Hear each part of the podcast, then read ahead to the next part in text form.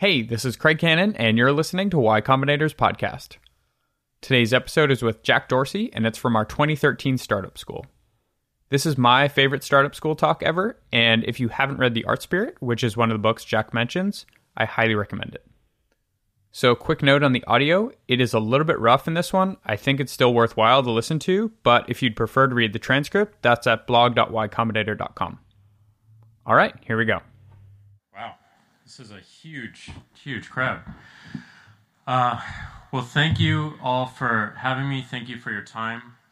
Um, I'm going to do something a little bit different, something I've never really done before, uh, which is simply read to you from some books that have helped me along the way, helped me along a transition, helped me get started, uh, but also helped me through many things. And there's so many lessons in these books, and And please, if you get a chance, um, buy them yourselves and, and read through the entire things. But I'm going to give you some highlights and some of my experience with the passages. Um, the first book is a book called The Art Spirit by Robert Henry, who was a painter. And I know there's a lot of affinity for painters in these parts. Um, this is about creativity through the lens of an art student. And I'm going to read it through my phone because I could not find a bookstore that would sell me a paperback version of this today. So we're going to bring up iBooks. It starts off, art, when really understood, is a province of every human being. It is simply a question of doing things, anything, well. It is not an outside extra thing. When the artist is alive in any person, whatever his kind of work may be, he becomes an inventive, searching, daring, self-expressing creature. He becomes interesting to other people. He disturbs, upsets, enlightens, and he opens ways for better understanding. Where those who are not artists are trying to close the book, he opens it. He shows there are still more pages possible. And I think that's so telling for everything that you all are about to do, all the challenges you are about to face. You are going to be the ones that open the book. The world would stagnate without him, and the world would be beautiful with him. For he is interesting to himself, and he is interesting to others. He does not have to be a painter or a sculptor to be an artist. He can work in any medium. He simply has to find the gain in the work itself, not outside of it. And one of the biggest lessons that I've learned throughout my career is how important the work is. How important not just the end product is, but the actual craft, doing the work, inventing within the work.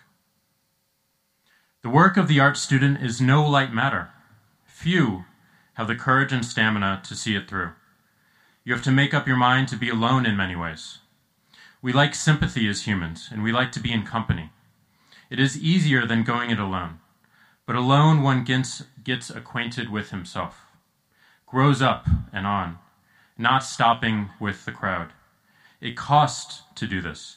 If you succeed somewhat, you may have to pay for it, as well as enjoy it for the rest of your life. And that's something, if you do something meaningful, you are going to have to pay for it in all the work, but at the same time, you will also be able to enjoy it for the rest of your life. We are not here to do what has already been done. Everyone in this room feels that. We are not here to do what has already been done. Know what the old masters did. Know how they composed their pictures, but do not fall into the conventions they established. These conventions were right for them, and they are wonderful. They made their language. You make yours. They can help you. All the past can help you. And I think in Silicon Valley, and especially in technology, it's so easy to fall in the footsteps of others. To do what they do because you think it's the right because the right way because you think you've they've had the success and you can copy that success. You have to find your own path. You have to find your own footsteps. An art student must be a master from the beginning. That is, he must be the master of such as he has. By being now master of such as he has, there's promise that he will be a master in the future. And what I mean, what he means by this is purely you have to be a master of your own tools.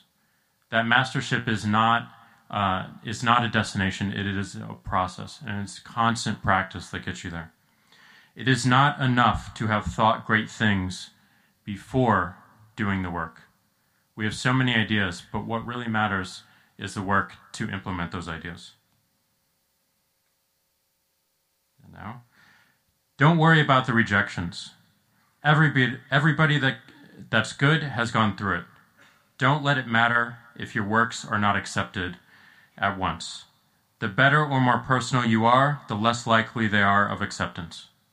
Just remember that the object of painting pictures is not simply to get them in exhibition.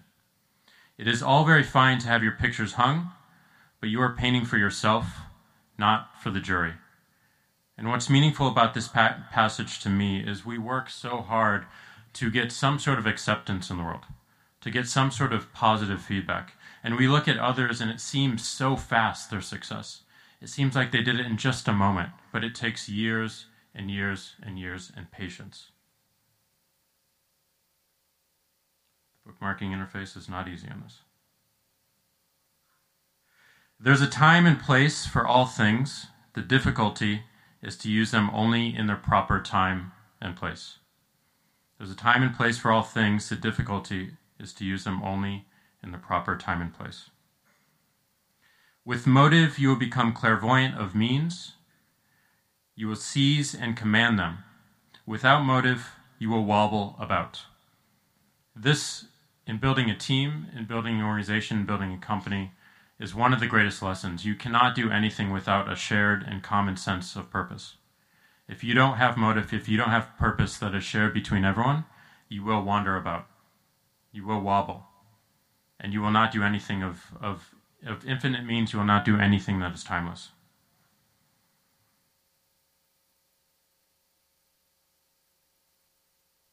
And lastly, the art student of these days is a pioneer, just like all of you. The art student of today must pioneer beyond the mere matters of fact. I believe the great artists of the future will use fewer words, copy fewer things. Essays will be shorter in words and longer in meaning. I love this passage. I believe the great artists of the future will use fewer words, copy fewer things. Essays will be shorter in words and longer in meaning. We must paint only what is important to us, must not respond to outside demands. They do not know what they want or what we have to give. I think one of the most important things about what you, all of you do is that you are building what you want to see in the world. You're making the bet that other people want to see the same thing in the world. Sometimes you lose a bet, sometimes you win the bet. But the most important thing is you have that passion to build for yourself, because that is what's infectious, and that is what brings other people to your cause and to your team. The second book is by a local favorite. His name is Bill Walsh, who was the coach of the forty-niners, the San Francisco forty-niners. He took a team that was at the very, very bottom, and he brought them to the top. He focused entirely on the details. He didn't come in and just say, you all need to win games. He said, you need to tuck in your shirts. You need to clean your lockers. This is how we answer the phones here. He set a new standard of performance. One of the hardest transitions anyone has to make, and especially anyone in this room has to make, is going from individual creation to actually leading a team. It's something that I certainly fumbled with along the way. I was not really excited about reading any leadership books or management books, and this was actually the first one that I ever read, and it was given to me by Keith Raboy when I hired him as our G M at Square and our twenty-third employee. I want to read a few passages of it from uh, from this book to you. So he starts off the book by saying, running a football franchise is not unlike running any other business. You start first with the structural format and basic philosophy, and then find people who can implement it. You start first with an idea and a philosophy, a purpose, a mission, and then you go and you find people to help you implement it. The book, if you read it, and I definitely encourage you to read this book if you're thinking about leading teams or building a company or leading a team within an organization, is a series of lists. A series of lists of what to do and a series of lists of what not to do. And he starts off by establishing a, a standard of performance. And Bill's standard of performance is thus. First, When you establish a standard performance with your team, you start with a comprehensive recognition of, reverence for, and identification of the specific actions and attitudes relevant to your team's performance and production. Number two, you be clear and clear in communicating your expectation of high effort and execution of your standard performance. Number three, let all know that you expect them to possess the highest level of expertise in their area and responsibility. Number four, beyond standards and methodology, you teach your beliefs, your values, and your philosophy. Number five, teach connection and extension. You don't want a group of independent contractors. You want people who feel connected that can actually expand the organization. And number six, make the expectations and metrics of competence that you demand in action and attitudes from personal, the new reality your, of your organization. Now, what's important about this is as you start building a team, you need to set expectations around how people need to perform in the company, how people need to act in the company.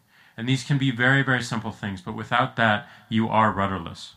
You will react to the outside. And if you react to the outside, you are building someone else's roadmap and you're building someone else's dream instead of your own. And as you grow, your collective own.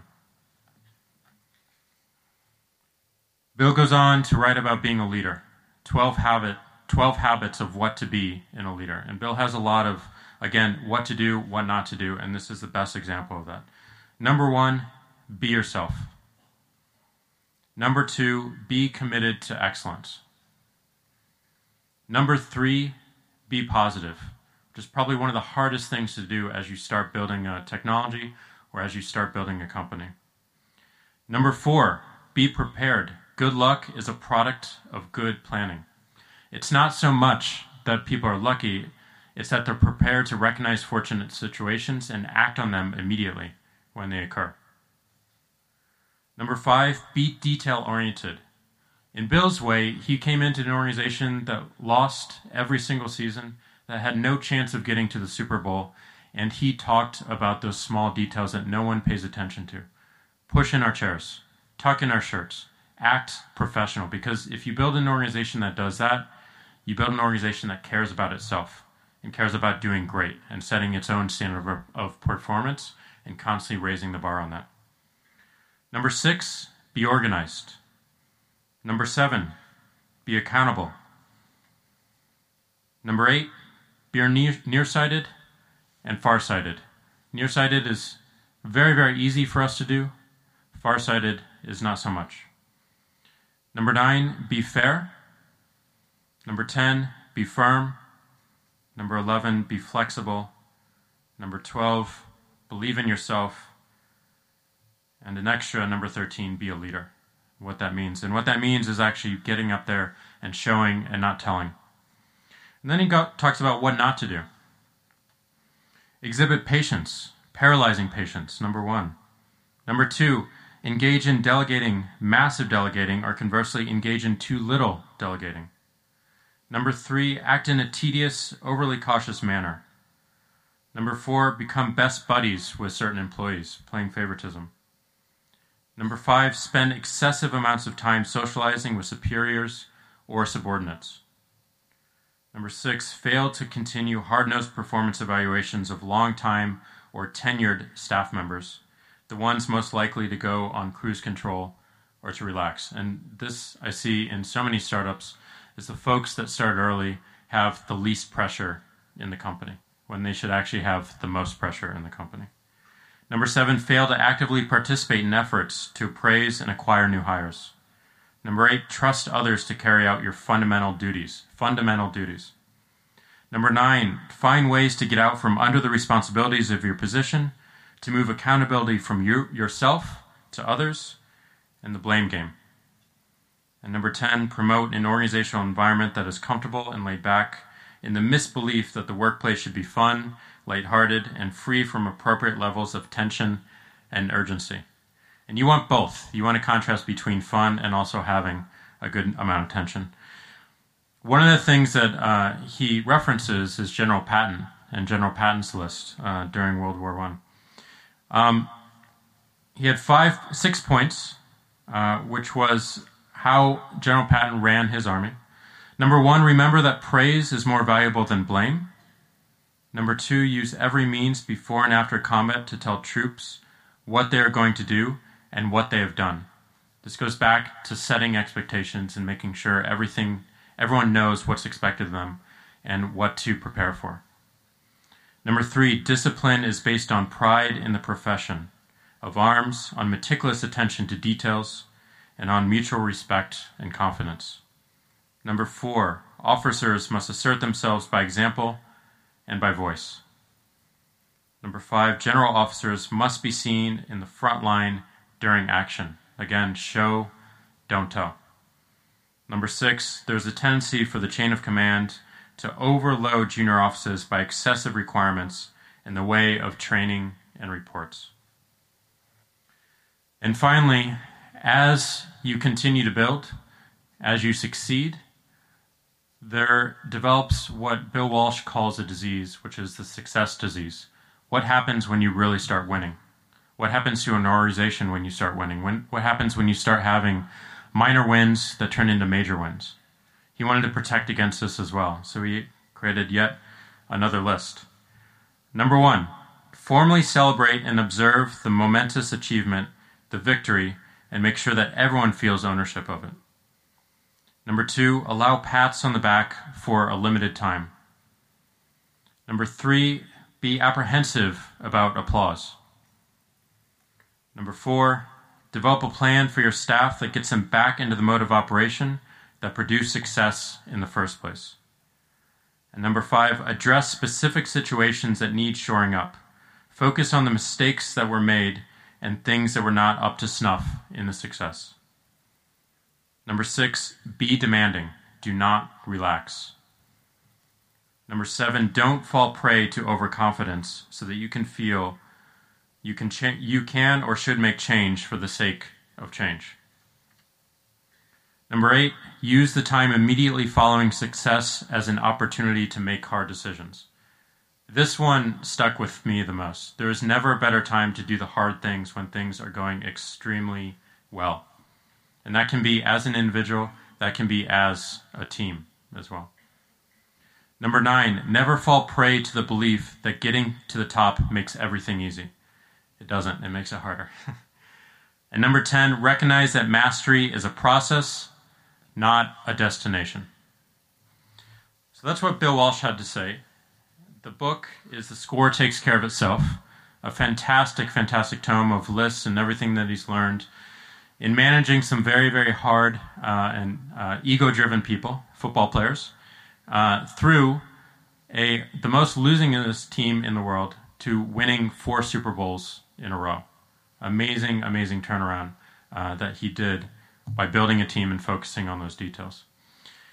Bill inspired me to create a number of lists of my own, and I wanted to share a tool that I use on a daily basis uh, that has been most fundamental in my own growth and my own establishment of, of practices. So this is participatory. I'd ask you to bring out your phone right now or your computer and bring something out that you're going to view on a daily basis.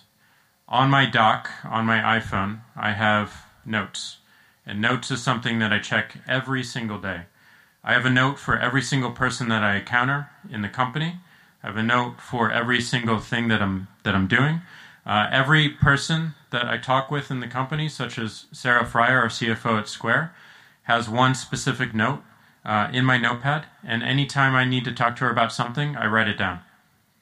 And then, whenever I see her, I go through my entire list. Very, very simple memory device. But what I want to talk to you about today is a note which I call daily. So if you create a new note in your notepad, or something that you check on a daily basis, this is the most important thing. Name it daily, and then write the word do, colon, and then go down a few lines and write the word don't, colon. And the one thing I would ask you to do walking out of this is to every single day, just for a week, wake up to this note, check it throughout the day, and then also, before you fall asleep, check to make sure that you did and you didn't do everything. So what you put in each one of these is you have a list of everything that you want to do every single day, and you have a list of things that you don't want to do. And the easiest way to add to the don'ts is to notice something that you never want to do it again, you never want to do again, and you just add that to it. Very, very simple. I'm just going to share some of mine. These might be a little bit personal and embarrassing, but here we are. Number one on my do list is to stay present. I think it's so easy to get trapped in the past. It's so easy to think about the future.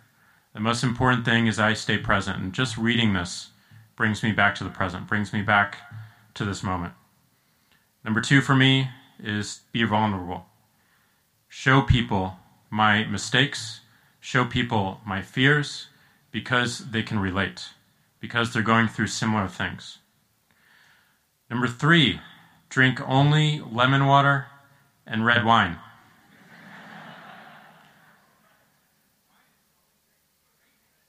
Great red wine is a great modifier for it. Um, this goes with one of my don'ts, which is don't drink hard liquor or beer on weekdays.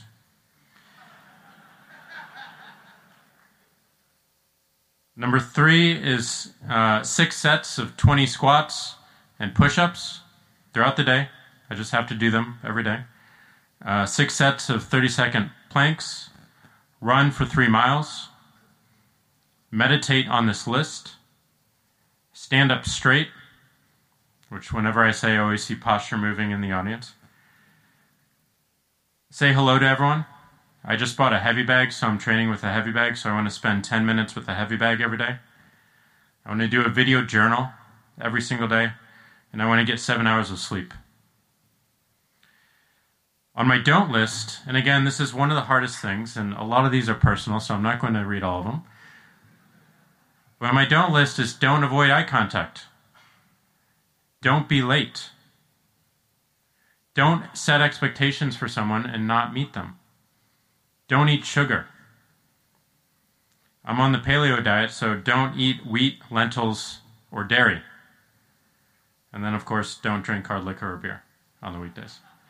Um, so this list, while it sounds very, very simple, has been fundamental in establishing patterns for myself. And it's something that I do check every single morning. I check throughout the day, and I check right before I go to bed. And I make sure that I check everything off and go through it. And I've given it to our companies. Um, I've given it to a number of students that I've talked to as we've gone to schools and recruiting. And people have come back to me and said that this is something that works for me. It's something that's easy to do and something easy to remember. One of the most fundamental things about it that I've learned, that I've taken away from it, is how it gives you focus, how it gives you something that allows you to really ignore uh, everything else that's going on, all the other noise, to allow you to focus on what's most important. So this do and don't list for people and individuals in the company has translated to a do and don't list for our company. For Square, we have a do and don't list. We have these are the things that we're going to do. These are the core things. These are our bold bets. And these are the things we're saying no to for right now. That has been fundamental in allowing us to move fast, to continue to innovate, and to really push the boundaries and continue to invent and question and, and reset everything that we think about the organization. So normally I talk about entrepreneurship and I talk about founding a team and I talk about design and product. I didn't want to do any of that today. I just wanted to share some of the books that have kept me going, the books that I've uh, learned so much from, um, read so much from. And I didn't want to leave on a, on a sour note of just giving you a list of ten or twelve things from a, from a football coach. I wanted to share and listen with you uh, what we end up doing when everything goes right. When we move from creation, individual creation, and we find something that resonates with other people, and we organize a team to build something together, what's the end product? It's something that delights people. It's something that they want to listen to again and again. It's something that they can't help but engage in. They can't help but tap their feet to. So I want to leave you with one of my favorite songs. How many of you heard this song or recognize it at all? No one. Okay, this will be excellent then. Um, this is a very, very simple but lively song, and I find myself listening to it nonstop. But what it what it reminds me of is just how simple creation can be, but also how complex it can be. How how strong you have to be to get to something this deep, to get to something this essential, to get to something that actually strikes a chord with so many people, and potentially strikes a chord with everyone on the planet. That is why we're all here in this room. We want to build something. We want to create something that resonates with every single person on the planet. Music does that in a very easy way, but it's very, very hard to get to it. So I'd like to play for you this, play this for you, and just listen for a minute.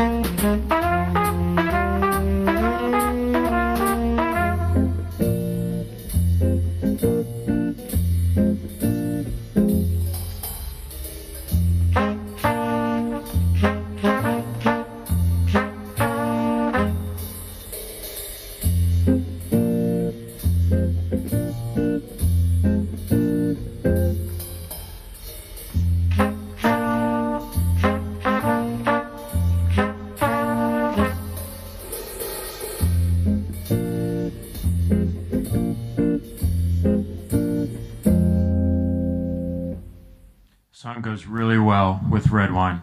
Great red wine. So if you take away anything from this day, it's that you are the future. You are the ones that have the ideas in your head. You're the only ones that can actually build it for yourself, and that is your task. You are building what you want to see in the world. You are making a bet with the world that it resonates with other people. Sometimes you're going to win the bet. Sometimes you're going to lose the bet. You put that loss on the shelf and you bring it back another day. But it's up to you to make that interpretation, to make that creation, and to paint what you want to see in the world. Thank you very much for your time, for your time, and great luck in all of your work. Thank you. Okay, thanks for listening. So as always, please rate and subscribe to the show. And if you'd like to read the transcript or watch the video, those are at blog dot y combinator dot com. Okay, see you next week.